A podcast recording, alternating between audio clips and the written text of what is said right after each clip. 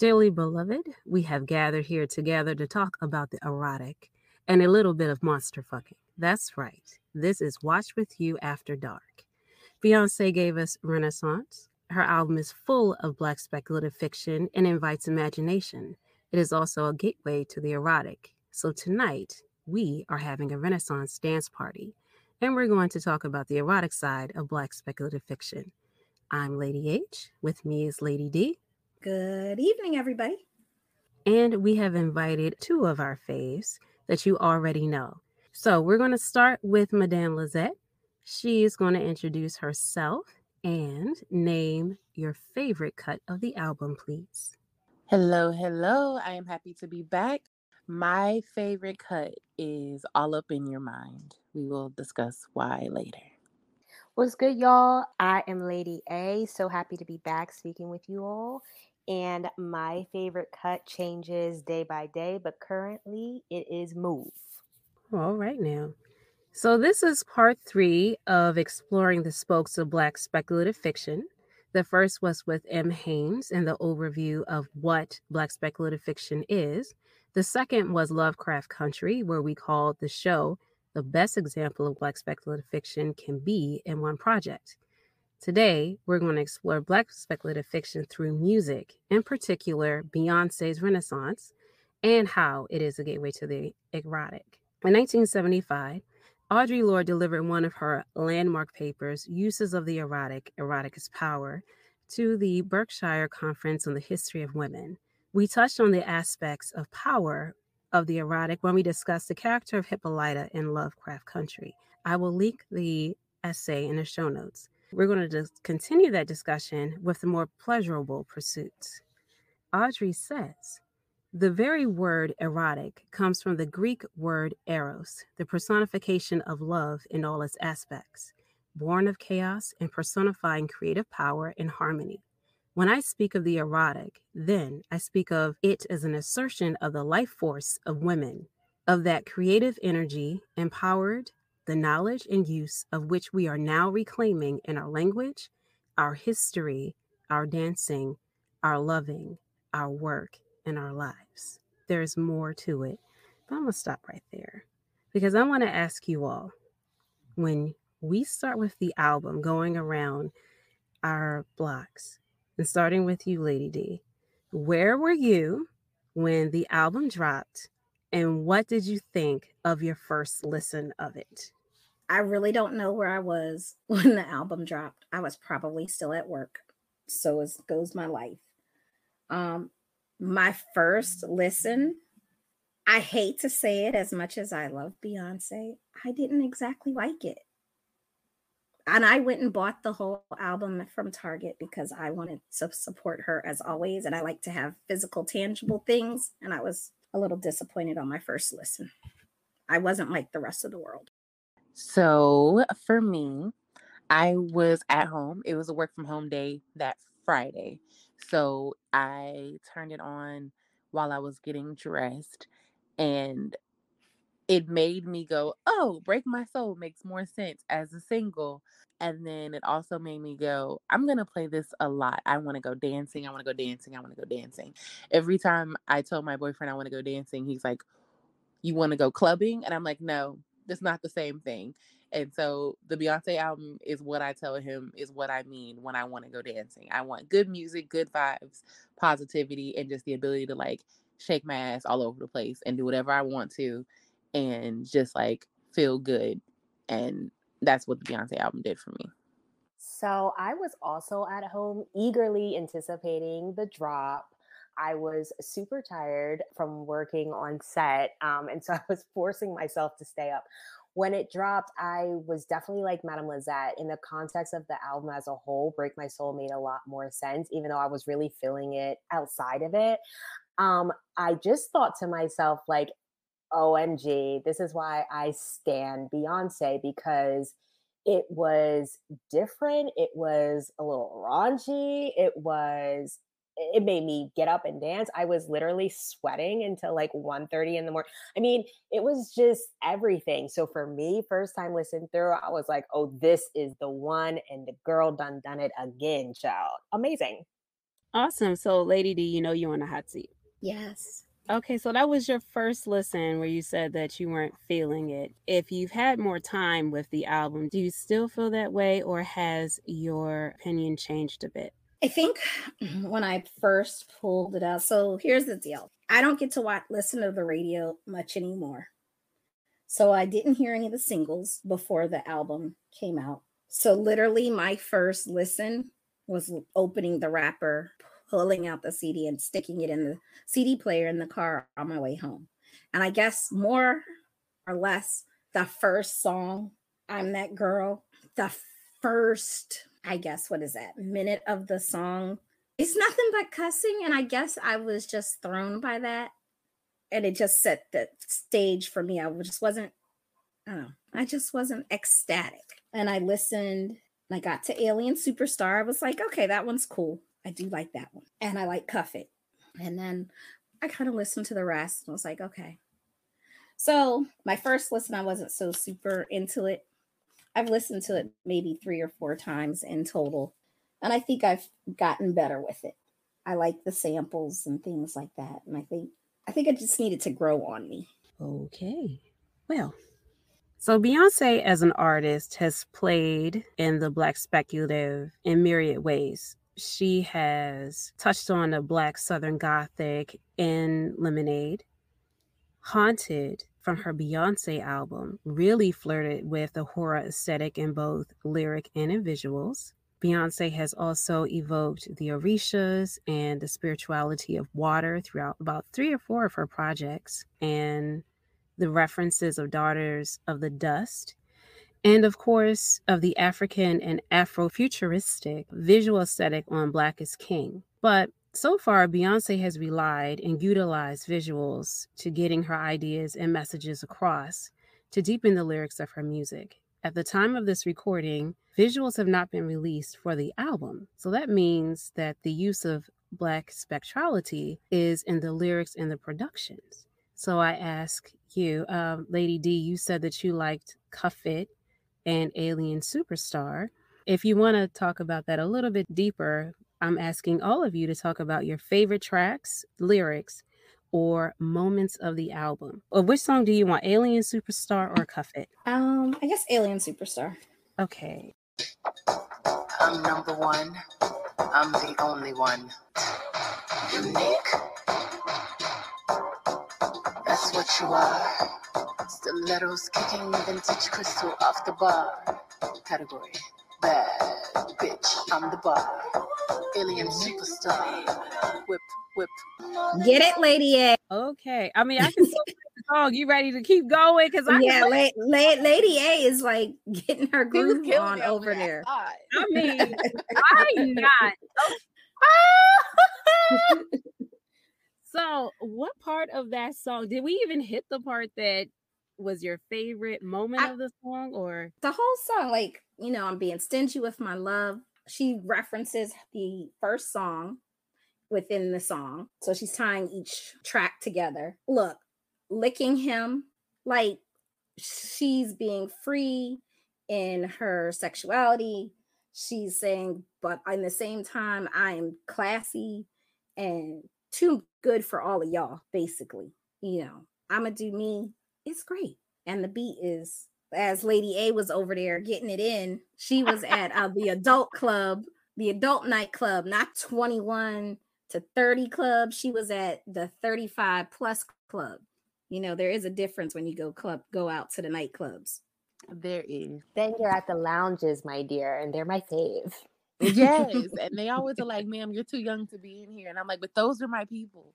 And Oh. so it's like I'm right there on the cusp. But I've Yeah. always been like, I, I want to go to clubs and be cute and dance in my section by myself. I don't want all these hot bodies on me. Period. And Wow. when I'm done dancing, I want to sit down and sip my little drink and talk my shit. And then when the next song come on, I want to get up again. See, I need that option. and I want my spot to still be my spot when I'm doing all of these things. She gets it. So I've been kicking it with the older crowd my whole life because that's what I was used to. but I'm always the baby. I like being in this crowd. So yeah, I, I like Alien Superstar 'cause it's just embracing everything that makes us women. We get Oh, to we get control to- who we are, despite what the world wants to tell us, but we do get to control who we are and what we do, what we don't do, what we do with our sex, who we give it to, who we don't give it to. Alien Superstar is one of my favorites too, and I'm gonna play the section that is the moment of the song for me. Reaching to the solar system, we flying over. Bullshit, we flying over. Supernatural love up in the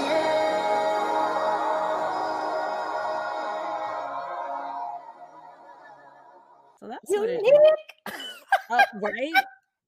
I am totally You, Lady. H, was gonna break out in song at some point. I'm sorry, I can't stop saying it. Random times of the day. It's it it's infectious. Beyonce really got us out here saying one word just just because. and we can say it with different inflections, and we all know what it means. Exactly. That part. Well, Madame Lizette, the next cut is yours. What is your favorite song, lyric, or moment of the album? So my favorite song is All Up in Your Mind. My favorite moment is like every single transition, to be honest.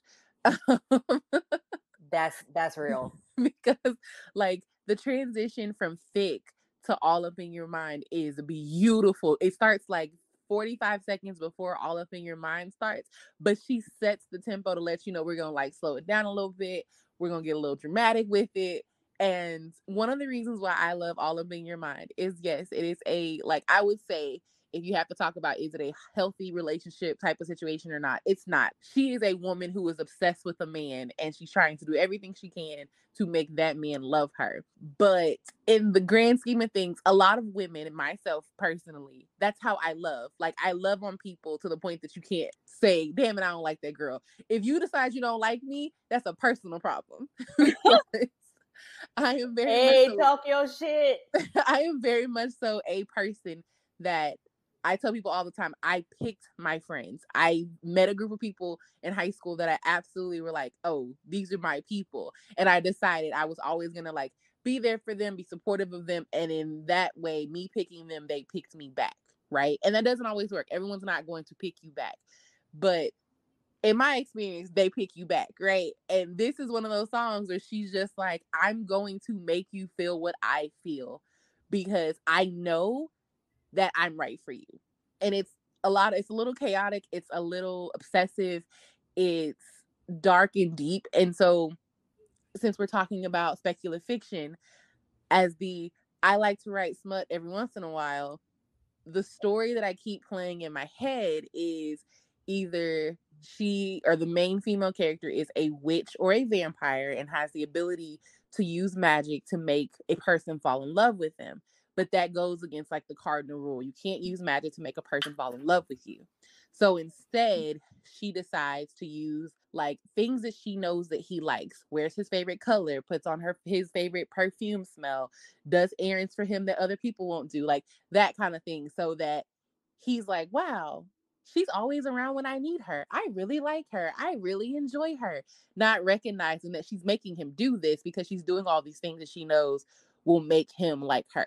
I have not written this story yet, but every time I listen to the song, that's what pops in my head. So can you write that, please? I was about to say, I would like to read this. Um, I I'm will buy. I look. I will buy a copy, download a I'm on a, like copy, I'm on a, a writing sabbatical right now. I've been like reading a lot more, just kind of expanding my ideas. But because I love this song so much, I'm always thinking about how can I bring this story to life. So I'm going to write it. I just have to be in one of my likes. We're gonna crank out, you know, a thousand words for no reason. And then once I get it cranked out, I will send it to you guys and see what you say. I tried to get all up in your mind. It stops at a crime that I wanna make you mine.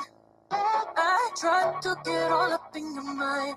Going through the time it means make you mine. My eyes, yeah, I really like your smile. It stops the time, yeah, I stay here for a while. You give me that real good feeling that I need. Be careful what you ask for, cause I just might comply. I saw Lady A getting it, and I'm just cracking up because we had the same movements. I'm just not on camera. I love that. There is this Twitter account called Six Black Chicks, Have you heard of that Twitter account? Yes, ma'am. It's been a long time since I've been over there in those neck of the woods. Woo child. So recently, one of the questions that came through was from a, I'm going to paraphrase, was from a woman who said that her trifling baby daddy is back because he broke into her house after she broke up with him and sprayed cologne in all of the rooms. And then when she took him back, he laughed in her face because it worked. See, he got all, all up in her mind. I support the energy.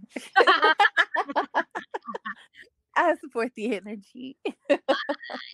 And the next choice is yours, Lady A. Yay! Okay, well, I have loved, first of all, like I said at the beginning, um, honestly, every song is my favorite song. Okay, like I love this album a lot, um, and I have listened to it a lot.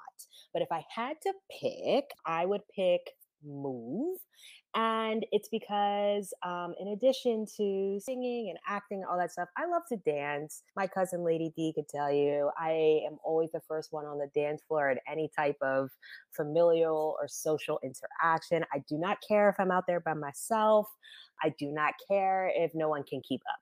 I love it. And so, Move literally, obviously, with all the other songs as well, but Move literally made me like jump out of my my chair and and move also the legend of grace jones and just like the way she's so swaggy on this track you guys and so i don't know this one just really does it for me Move is perfect, honestly. Grace Jones is so perfect. And as someone who like didn't listen to Grace Jones album because I wasn't born at that time, to hear her rapping on that track, it's like, yo, she is a legend. This is so dope. Like I get to experience this. This is dope. agreed 100% lady h hook me up Move out the way.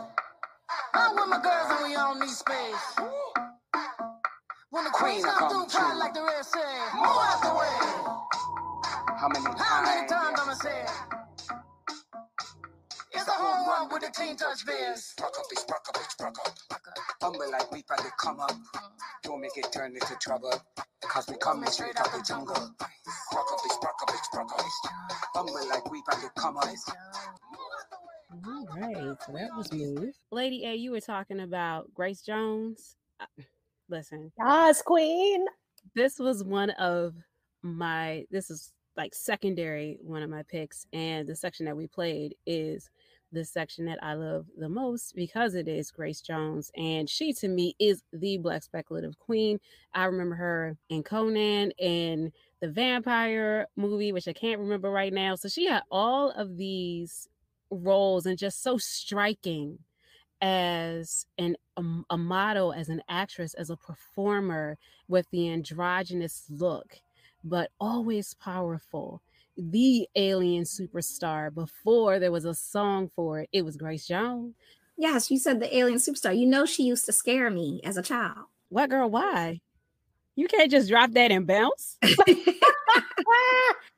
I mean, she is intimidating. right. Yeah, yes. I mean, as a child, okay. First of all, everything that I saw her in was things I wasn't supposed to be watching in the first damn place. So I was sneaking. You know, your parents like you can't watch that, and you they're watching it, and you sneak in your head in the room where you're not supposed to watch it while they're, you know, because they're watching. You want to see what they're watching, and everything I watched her and You know, she was very that intimidating, like Madame Lizette said. She was tall. She has this thin, chiseled face and chiseled body. And I, I was a little person.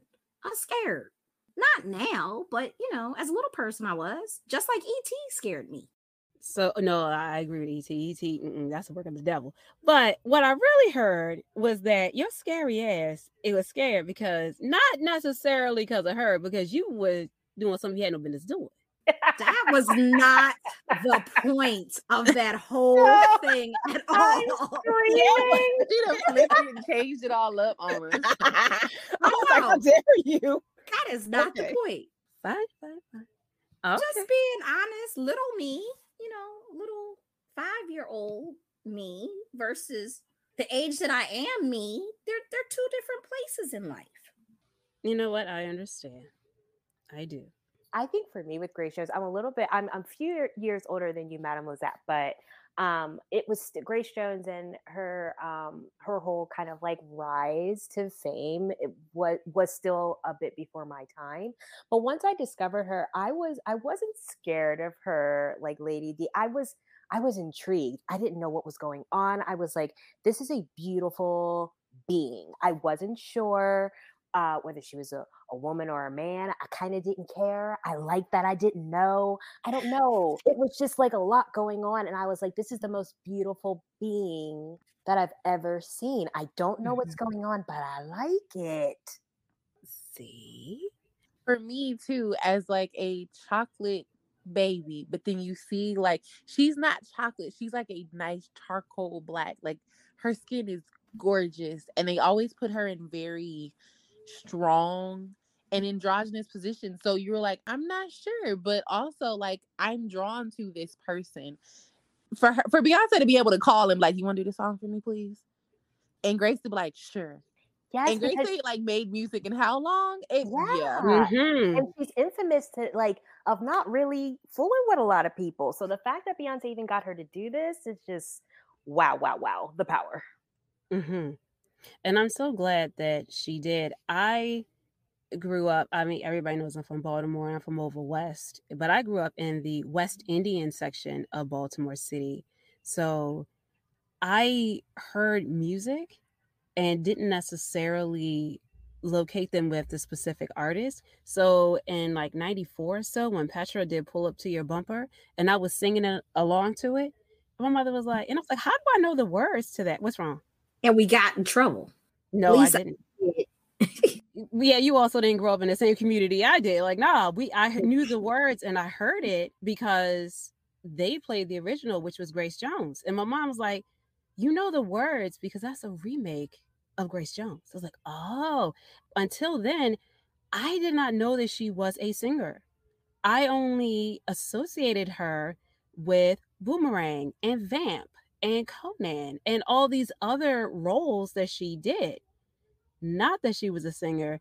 And then my aunt was like, You know, her brother's a bishop, right? Like, no, I had no idea. I think that that also speaks to the Black spectrality of the album to have someone like Grace Jones come on and be a part of the album because she brings with her not just her voice and presence, but also who she is. And for younger generations who might not know who she is, and then we'll go back and watch those movies or those shows that I referenced. So, and more. I'm going to pick a song, and it is Pure Honey. And the reason why I am choosing this song to best reflect Black speculative fiction is because a lot of what we hear uh, that's ghostly or haunting in this album to me are the echoes and the voices of people who are no longer here. So we hear that with Donna Summer and Summer Renaissance, but we also hear it here in Moi Renee, Miss Honey. And I think, again, growing up in Baltimore in the 90s and Baltimore club music, we had somebody called Miss Tony. Love Miss Tony. Miss Tony is no longer with us. But I think that using the dance forms, the myriad dance forms that Beyonce used in this album and being a study of the genres, she is invoking a lot of people who are no longer with us through their voice and their presence. And that itself is spectral, is haunting. So I'm going to play a little bit of Pure Honey. It's pure. Bad bitches to the left. Money bitches to the right. You can be both. Meet in the middle. Dance all night. Take it all off, or just a little if you like. It's pure. It should cost a billion to look this good. Oh, yeah. But she make it look easy cause she got it. Check my technique. You can find the one when the tempo good. Wanna touch my technique? Four, three, two, fucking busy. Okay, that was Pure Honey. So listening to that, it's an anime that they made into a live action called Cowboy Bebop. So basically, it's a space cowboy anime. And one of the characters on there, her name is Miss Anne, and she played by a black woman. And I want to say in the show, she is a black woman, but I'm not 100% sure. But she's played by a black woman in the live action. And she owns like a speakeasy bar type situation. And that song just made me think about like when she says, Don't my girls look so yummy? Like her having her pick of whatever her talent's going to be that night and putting on this great show and just being this woman in power who has cultivated all these like white men to come and be entertained by like the things and the people that she picks. I think that's dope. So shout out to you, JJ. I love that you brought up Cowboy Bebop because I just started getting more into in the last few years this type of genre, this like sci fi, anime, speculative fiction vibe. And I absolutely adored Cowboy Bebop. I know that it was polarizing, but I freaking loved it. And I feel like you're spot on with that. I think the live action was very good, and I'm a person who like watched the original from the early '90s of the anime. I think that it expanded on things that we didn't get to necessarily see because the anime is only like 27 episodes long, so it's a lot of stuff is crammed in there. But on television show, you can tell longer stories and everything, and you can develop the characters better. But I understand why people were upset and didn't like it, but I don't think it should have gotten the hate that it got. I was obsessed. Listen, as soon as Madame Lizette mentioned Cowboy Bebop, I said, if Lady A does not jump on here say something about Cowboy Bebop because she gave us, you gave us a list. I did. speculative fiction that you were down with. Lovecraft Country on the list. Altered Carbon on the list. Oh, so good. Cowboy Bebop on the list. So I was like, uh oh, somebody's speaking your language tonight. yes. Um, Cowboy Bebop is so good. And you so like, good. you don't have to like anime to enjoy it. It is just Yeah. a very good show. Also, it has one of the best intro songs ever. It's jazzy It's all outdoors. Like that's Like, really what agreed. Cowboy Bebop is. It's a speakeasy in television show format. Like it's just it's jazzy. Everyone's cool in their own way. There's a villain, there's someone for you not to like, there's an organization for you not to like. You really like all your main characters. Like it's just a very well crafted show. I agree wholeheartedly. Awesome. So we talked a little bit about our favorite songs on the album. Is there any other song or track that you said, listen, we can't not talk about this song that we haven't already mentioned? Y'all, okay. I also, okay, I'm going to say it again. You're going to be like, stop saying this. I love every song on the album. Okay. But America has a problem, guys. I, and I'm not to lie. Like, you know, Beyonce has stepped more into a political space, I feel like, as her career has evolved. And so I was like, okay, what is this going to be about, you know? And then I played it and she was just like, I'm a bad bitch. Purr. And I was like, yeah. So I feel like we should play that.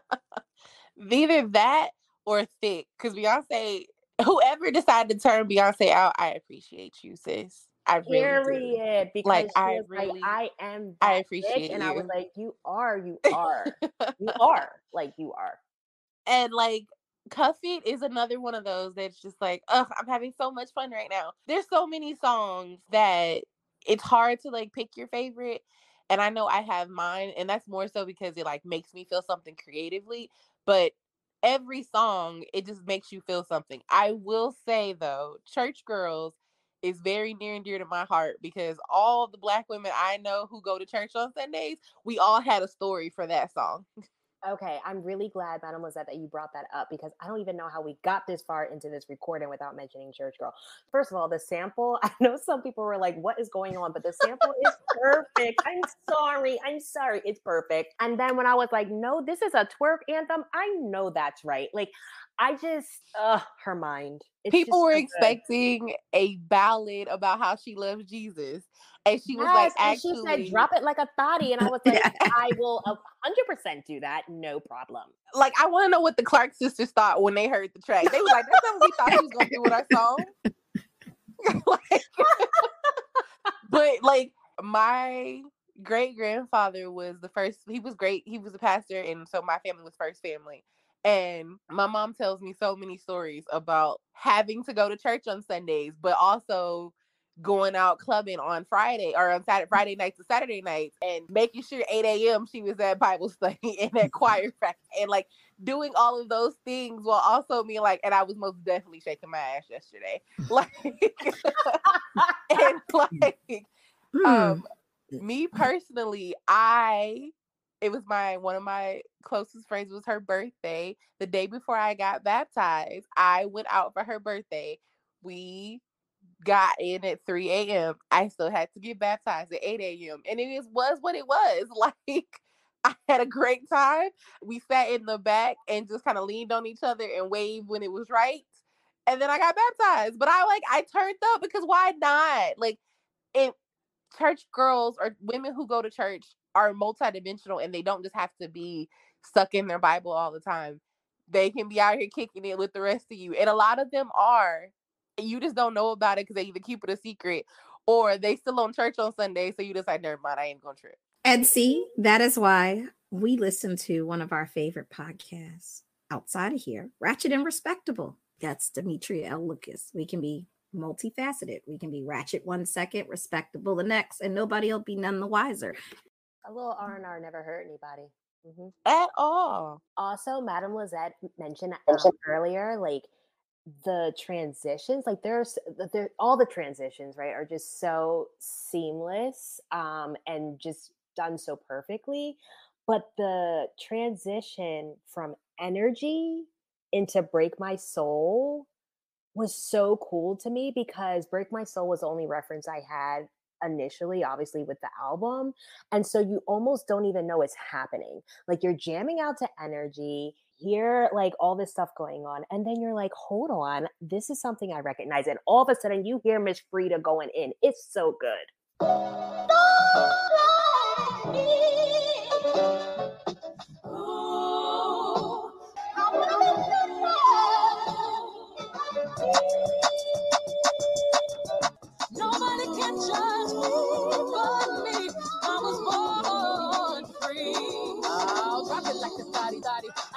Like a thotty thotty. You can get it tatted if you want to. Tears we cry.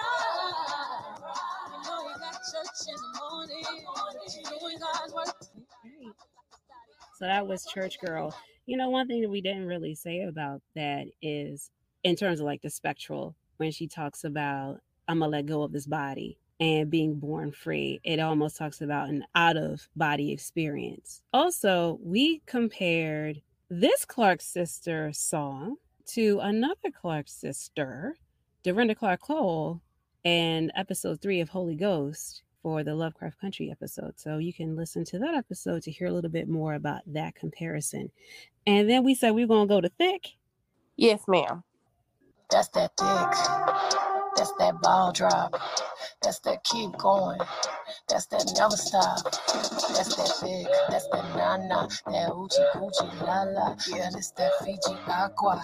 Candy girl pinata. Hit it in the car and take you back to the casa. Uh, that's that freak Nick. That's that 1996. That's that Moon Miami bass. 12 in the trunk. 808. Uh, that's that Castro. Eat that shit. Okay, that was Thique. And y'all said America has a problem.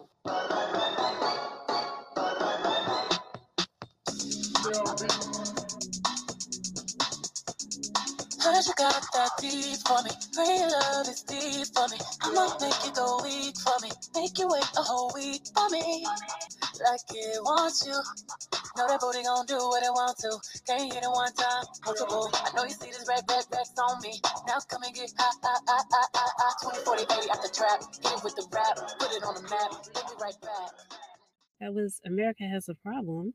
So, one song that we didn't really talk about was, I think, one of my favorites of the album, and that is Energy. So, if you look at um, my Foodies Meow account, it's like Foodies Meow has energy. And I love that song. So, can we play a little bit of that and end it with? Well, actually, we can go to Cuff It into Energy, and then we can get into the other reason why we're all here, which is a monster fucking. Y'all ready for that? I am down. Yeah. All righty. We gon' fuck up the night. Black Spaceships fly. Spaceships fly. Unapologetic when we fuck up the night. Fuck up the night. We getting fucked up tonight. We gon' fuck up night. See you, you see stars. You, you elevate. At you, you meet God. I feel like falling in love. Well, I think the spectral was kind of obvious with that song. And now we move to energy for our last featured song of the night.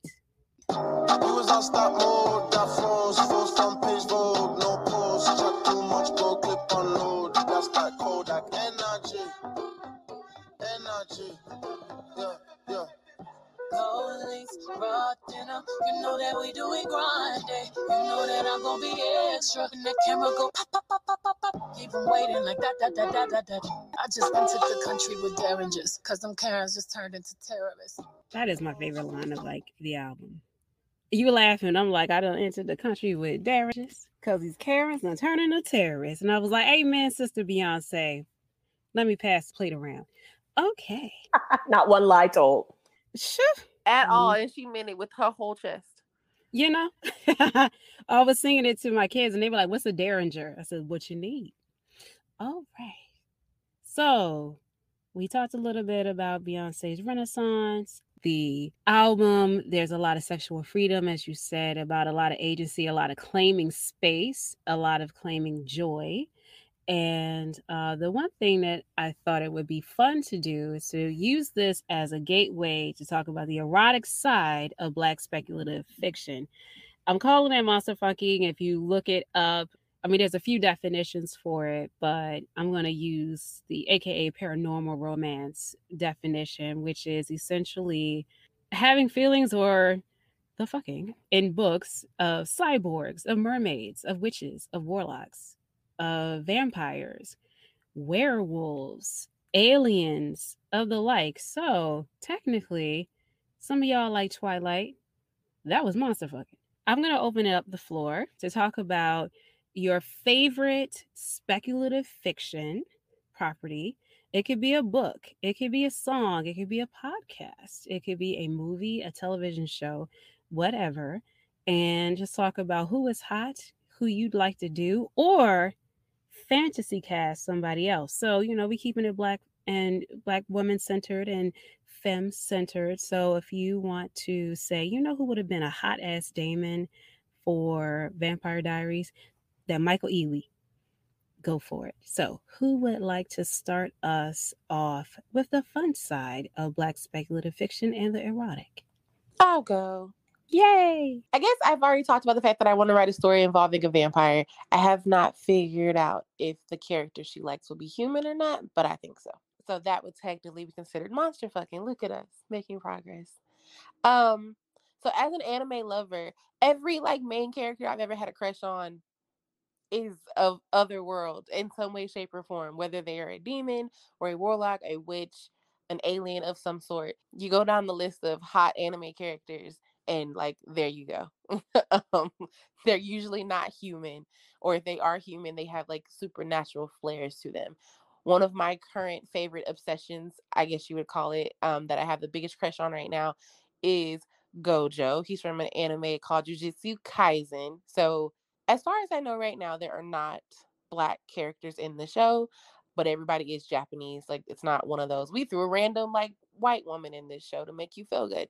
They're all clearly Japanese, you can tell. Um, they are sorcerers in a form. Their whole point and purpose is they are able to detect curses and also defeat curses using whatever their supernatural power is. Gojo's power, I believe, is called Limitless.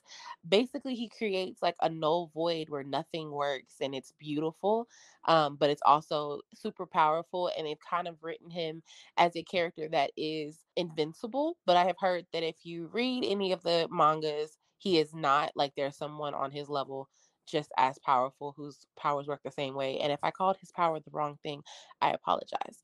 But that would be the one for me as far as like who's my crush at the moment that I would consider not human. I think in the show they technically consider them human but they are sorcerers of some point they have these powers they fight these supernatural creatures so i would consider them not to be human in my opinion um if i had to pick a character to recast i want a black dracula but not blackula like i know that there is a black version of dracula but not that like i want a alucard because i've been i've watched um Hellsing and things like that. I would like a black Alucard. I just don't know exactly who I would pick right now. The name that's coming up is Trevante Rhodes, but I'm not sure if he is dapper enough. But that's what I see.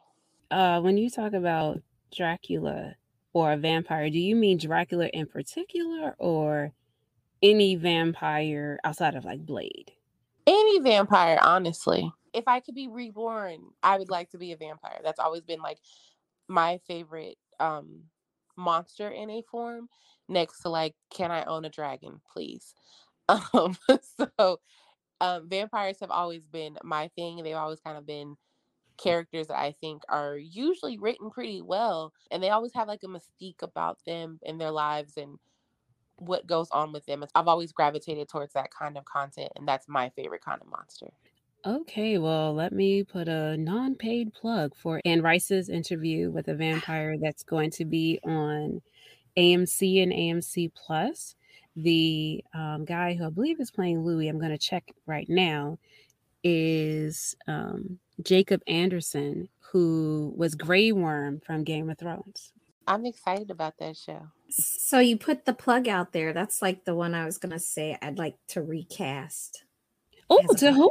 podcast. you don't like Grey Worm No, interview with that. she was talking about interview with the vampire. I know, but the guy who plays Grey Worm is playing Louis in the show. Is what I'm saying. Oh, well, continue. here's the thing. I didn't watch Game of Thrones, so I don't have a clue who he is. Okay, okay, okay. Then you're all forgiven. okay, thank you. I was like, yeah, I guess if we're gonna do anything, who we could redo Interview with a Vampire because at this point it's a classic. And I always like me at Michael Ealy, so I can put him in any freaking character. I just like to look in his eyes no matter what. So he can be cast, recast in the movie. Show, I don't care. I have a small obsession. But we do know anytime he's in something, he's gonna be crazy. I know. My boyfriend watched for Colored Girls and another one, a show that he was in. I can't remember what it, what movie it was called, but like he has literal beef with him over just like those couple of characters. And I keep telling him like, but he is that's not how he is in real life. And he was like, Mm-mm, he plays those roles too well to not have a little crazy in him. I get it. Like I get it. I He's just do. like super intense, which is why I feel like he would be a great vampire. Ah, I know. Like I don't know which Mm-hmm. who I'd cast him as, but he'd be one of the main characters. He just needs to be in it. and he needs to live. Like, no, he can't be a victim. He got to be out here just like I need him in all the movies. If there's like 18 movies, he has to be in every single last one of them. I'm glad it's not just me. It's not, and that got me thinking. Actually, I would change out Trevante Rhodes for Aldis Hodge because I think that man was sent from God. Ooh, wow, that is a Look at man. you. Okay, Wow. wow is right. What a specimen. Well, since you brought up Aldis Hodge, Aldis Hodge was my pick. And uh, not only will he be in Black Adam as Hawkman, so that's one form of speculative fiction in the superhero genre, but in the alternative history, he was an Underground, very sexy. And like, I guess throughout time and space, he's always my pick in whatever he does. I don't even need him cast in anything else, just show up. I think my current obsession is Regé-Jean Page. Oh, I was about to say him too. I just wow, wow, wow. I mean, I know we're talking about black speculative fiction, but when I saw him in Bridgerton and the things he did to that spoon, it made me feel things. And I was just like, it's a spoon. How? But man, just put him in all the things. And honestly, I also, as far as a favorite monster goes, I also really love vampires. So I'm kind of glad that we're on that tip right now. And I was really obsessed with True Blood. And so, one of my favorite characters on that particular show was Eric Northman, who was played by Alexander Skarsgård. But if I had to recast, I would put Regé-Jean Page as him. Is that because uh, we got full frontal nudity and that's what you're hoping to get? Perhaps. I don't blame you. Okay. I do feel like he has the swag, this kind of this able to channel the sinister energy that he had. But you know, I mean that that helps. Well, he can just be in just about anything. It doesn't matter. Yeah, I want to see him in more things, honestly. So I could see him as a vampire. I think he'd actually be very good as a vampire. hmm He was definitely wearing, you know, uh, his costumes very well in Bridgerton. So you know, just throw some teeth in there, a little blood. Or no costume. I, I that too. yeah. What are clothes? Clothes are unnecessary. I don't understand. And vampire fucking is always intense. So you know, we don't. It is, and it's always super, super passionate. It- they make sex look even more enjoyable than like what we know sex to be, and it's just like, wow, how do I get there? because they have no soul anymore so they're feeling it through the sex I can see that. I will say, I read this on Twitter, and I don't remember what account it was, but they were talking about monster fucking. I don't know how it came up, but I found the thread, and I was like, interesting. And they made a very good point that a lot of monster fucking that we see in movies and things, for the most part, when the love, the main character, one of the main characters, is a monster of some sort. Sex is always consensual and it's always passionate and it's always otherworldly. And they shoot it from the perspective of like you're having your mind blown and you're being transported and having that out of body experience like JJ was saying about the Beyonce lyric, they make it look enjoyable. I guess there are some shows that they like to break the female character with the monster because, of course, um, trauma is necessary. But in scenes where it's meant to be a loving, trusting, fulfilling experience, it's normally like, do I have your consent to do this? Are you prepared to do this? I remember reading Twilight when he decides to turn Bella, when Edward decides to turn Bella, and they're having sex for the first time, and he asks her for consent. Are you sure we do this? I'm gonna turn you. You're gonna be with me forever. You're gonna officially become undead. All of like everything's gonna change. And he still made a point to ask her of that.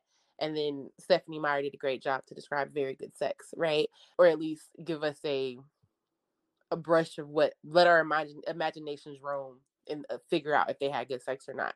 But it's always consensual for the most part, and I appreciate that because it looks even more enjoyable the fact that you know both characters want it, and it's not like a one way or someone being forced and having no control. I think that's a really good point because if you have different anatomies to try to figure out comfort and what goes where and what people are willing to accept and do, good communication is a part of it and acceptance about body. That's the whole point of the allegory of monster fucking or a romance or erotica in sci-fi. It was originally to talk about queer relationships and you know, so the outside insider or just the otherworldliness of attraction. But you know, from that point, it's it's also a great representation of the disability community because do you have to like with cyborgs or with other adaptations that person may need or adaptations a person may need to first you're deserving of pleasure, but to experience it with a, a partner who cares. That's an excellent point, and I just wanted to just tag on you guys. Like all this conversation um, reminded me of the sample of the speech at the end of Alien Superstar, Beyonce, when she samples the um, the Barbara Ann Teer speech, and she's saying like, you know, we talk a certain way, we paint a certain way. She says we make a we make love a certain way. All these things we do in a different, unique, specific way. It just made me think about what she was referring to in that piece, and that's at the end of Alien Superstar. Amen. Amen to that. Lady D, every time uh, one of us jumps up with somebody, you say, I was going to say that. So before anybody can steal your thunder, was there anyone else you wanted to recast or any established character that you want to say, that's the one right there? Now, because actually, in regards to like television, um, monster shows, I don't watch that many. It's kind of weird. I love vampires, but I don't watch any of the vampire shows. Well, that's okay, but think about some of the fan fiction that you read or any of the other books that you read, or aka the paranormal romance. Um, any of those that you would recommend or lift up right now? The only one that I would say, well, actually, there's two series, but there's a lot of people in these series. If anybody uses the Dream Dreame app, there's a series by Lord G called What Starts with the Alpha Prince and His Bride. Um, and it's a werewolf prince and the um, you know, his family and interactions, how you know they're hated by some people and they're the saviors. But anyway, it's a really good series. It's got like a gazillion books. So that I would be interested, but there's way too many characters in that book to be casting it because there's everybody ends up intertwining going into the next series but it's a good series to read oh and that one also has um vampires in it too well i have a question uh do the human uh or actually how they present the werewolf or the vampire presents are they black people or no? Not in this series. So it could be recast as black people but i said there's way too many characters. I haven't even thought about it but there are a couple of them that i've read in the app where it's not said but it's implied by descriptions of people's skin tone. But get me to telling you which one at the moment. I've read so many of them, I can't tell you. but that's about it. If she sold it to a studio, it could be turned into a television show with multiple seasons because it's got multiple books and they're all intertwined.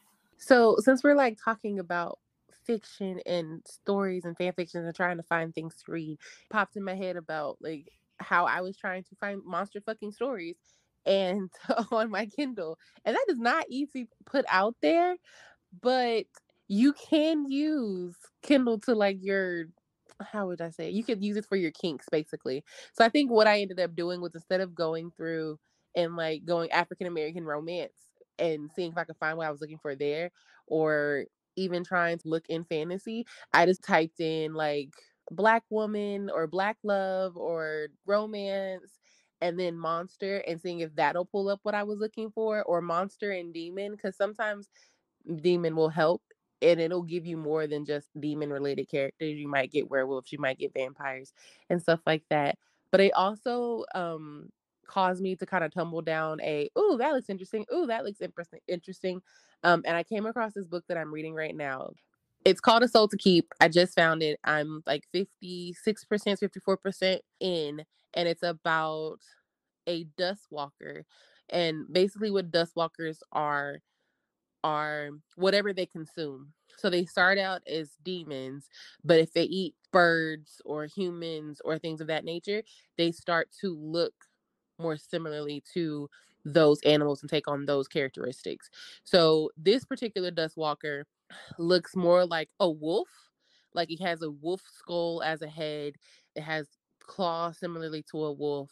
Its rib cage is similar to what a wolf's rib cage was look like. And then when it transforms into its more animalistic form, it looks like a very large demon. But he's basically been coming to Earth every 10 years to find a bride. And in this particular situation, he found finds one that we're gonna assume is going to be his bride in the future. But he finally finds a human who's like not afraid of him because they thrive off of fear. The more you fear them, the more likely they are to kill you or to eat you or to hurt you, to harm you. Um, but she has fear. She's more of a fighter of I will persevere, I will fight back if I have to, I will go down with the fight. Um, and at some point she wanted to be a demon slayer for that reason, to be able to travel but also kill demons. So she has some fear because obviously you're fighting something that can kill you, but her fear is lessened. And she's inquisitive and she just wants to know more about him. And at this point in the story, I've gotten two foreplay scenes. It's a little bit hard to describe what she describes his penis as, but basically, it has tentacles and there is a sack of some sort.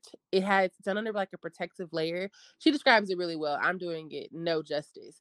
But them being so different has been really cool to read about because in most monster fucking books, for the most part, the monster with the vampire werewolf, even alien and all of that, they all look humanoid in some way, shape, or form. And so we expect that their genitals work the same way. But in this particular book, because his are so different, I'm actually very excited to see what the actual sex scene will sound like because it sounds like penetration is going to be able to be in like multiple holes at once and everything. And that sounds very, very cool and not so confined to like a human and a humanoid decide to have sex today. And it's exactly the same way you're always used to seeing it. Like, I think it takes some imagination to do a monster fucking scene and flip it on its head. Totally agree with that. And uh, I too have Kindle Unlimited, and I've had some pretty great success by putting in a search term African American paranormal romance. You don't want to just say black because there is a characterization of what black romance is, and they equal that to dark. So you can get I white think people. that's how I got a Duskwalker, if we're being honest. like, Yeah, yeah. So you got to say African American, uh, which sucks because that also means that you're not going to get the Caribbean stories. You're not going to get the African stories or anything like that unless you know their name because it may not come up. I do have a recommendation that I read, and it by a black author with a black protagonist, but I think that the monsters are white presenting, so it will be an interracial monster fucking uh, book and it's a duo by Kimberly Lemming, and it is The Time I Got Drunk and Saved a Demon. The second book, The Time I Got Drunk and Yeeted a Love Potion at a Werewolf. Both of those were pretty funny and steamy, quick reads that you can find on Kindle. Uh, Lady A, is there anything else you'd like to add? Any recommendations that you might have? I am literally like the gif of the girl taking notes right now. okay. I'm literally writing down so many titles. Um, I am one of those people, I don't like the Kindle thing, guys. I just like to feel things in my hands, pun intended. Um, anyway, so I consume a lot of media through like television, like movies and, and TV and that kind of thing. So I also read voraciously. I just I'm getting back into it. It's a thing. So anyway, I don't I off the top of my head as of right now, I can't think of any book or anything that I've come across that's like, yeah, this this would be good for this. Um, but I'm definitely going to read everything that you guys have been talking about. Well, right? I mean, you're talking to like two of the people and Madame Lizette and I who are all about it in terms of reading. So, and it's not a okay. So it's not a book, but it is a podcast. Technically, it's two of them. They're made by the same set of creators, but the voice actors are different. The first one is called "Fuck Humans," and it's humans and succubuses, lizard, dragon type monsters. I'm And already in. The next one, um, but mostly queer. The t- the cou- the main couple are both male, but there is a lesbian couple and then there is a heterosexual couple as well that you meet throughout the story. And it's so funny because in this world, they're not like humans and they're not supposed to be interspecies relationships, but they all work together. And so they deal with each other all the time. And it's funny how they start to discover, oh, you're in a you're in an interspecies relationship too? Oh, you are too? Me too. And having to keep the secret and everything. So I would say it's funny, but there is like some stress to it because these characters are trying to figure out like how do I deal with this this this attraction that I have, and then also once they decide they're going to do it, how do I like prevent myself from being locked up in jail because it's against the law. So it's really really good. The other podcast is called Monstica, Monsters and Erotica. So Monstica, same creators. Every story or every episode is a different monster of some sort. So um, one story is a black female scientist and a tentacle monster. One is a priest and the devil. which I, I thought that one was funny. Another one is Dr. Jekyll, Mr. Hyde, and them falling in love with someone, but also having multiple personalities and having different appearances. So that one was actually kind of dope. Um, they have another one, I believe, that's about Krampus.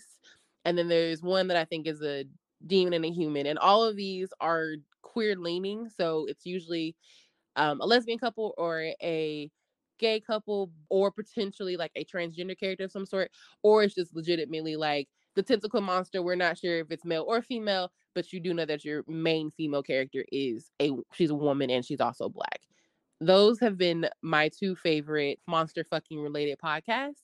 And I that's how I figured out that I liked monster fucking because I was looking for stories to read and then or stories and podcasts or something to find audio and I stumbled across the description for fuck humans and I was like, that sounds interesting. And then I just jumped down the rabbit hole and I've been here ever since. And if any of the listeners has any other suggestions, please tweet us. And obviously, we all want to know. And I'll be sure to retweet it. Madame Lizette, you made me think of something else with those descriptions, and that is Lil Nas X's video, Montero, Call Me By Your Name. That is a good one. Mm-hmm.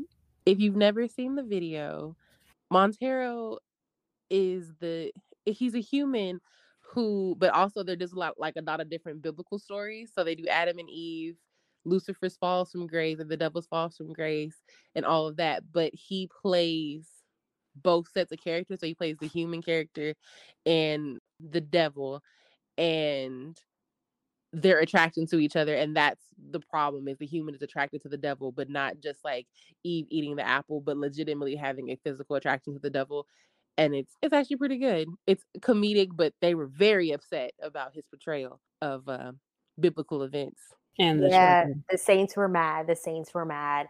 I really like that video and song. and so for me, I, I do identify as a Christian, but I watched the video and I was like, oh man, I love him so much. And also, where can I get those boots? Because when he slid down that pole to hell, I was like, I need them boots. yeah, I was all right. Wow. That's what you needed, the boots. Yes, I love fashion. I work in fashion, and I was like, I need a pair of those immediately. I've never seen it, but I'm just that's what you took away was the boots. i mean it was some real good looks the hair was phenomenal the boots were dope i understand Exactly. Right. Well, I do have another book before we start wrapping up and giving our final thoughts, and that is The Gilda Stories by Jewelle Gomez. It is about a black lesbian vampire and her erotic tales throughout time. That's a classic. There's a lot written about it. It just came out with this 25th anniversary edition. So it was groundbreaking at the time of its release. If you're looking for more of like a classic erotica, monster fucking, there is one. And then also African Immortals, that series by Tananarive Due, Lady D and I, as well as the Book and Bubbles podcast, did a podcast on the very first one, My Soul to Keep. So stay tuned. Is there anything else anybody would like to say? Let's start with Madame Lizette. Anything else you would like to say about Beyonce Renaissance, erotica, monster erotica? This is time for the benediction. All hearts and minds clear. I would say the one thing that I appreciate about like this era of Beyonce that we are receiving, um, whether it's self-titled or Lemonade or Black is King or Renaissance, every album you can tell she's taking agency of her sexuality and of her body. And I think that is a very important message when it comes to like enjoying monster fucking. If it gets a little rough and you're just like, this is not for me, bow out. It's fine. Um, it's not for everybody. But like I said earlier, the one thing that I appreciate in most monster fucking type movies, television shows, books, and everything is that there's always a lot of consent involved. And that feels good because it yes, there is a difference of species, I guess you would call it. And the rules are not the same because usually one person is super, super, super overpowered by in comparison to the other person. And their biggest fear is like, Am I going to hurt you? And being able to be like, Hey, not gonna hurt you. Are you comfortable? Are you good? Is everything all right? Is really important to monster fucking. And I think that sometimes that line gets blurry and it gets a little bit too aggressive. And then it's like, I'm not enjoying this because I just feel like you're causing trauma, causing pain, not in the mood to find pleasure, but to just hurt that other person. So that is, would be my final thing about this whole situation. Alrighty. Thank you so much for joining us, Lady A.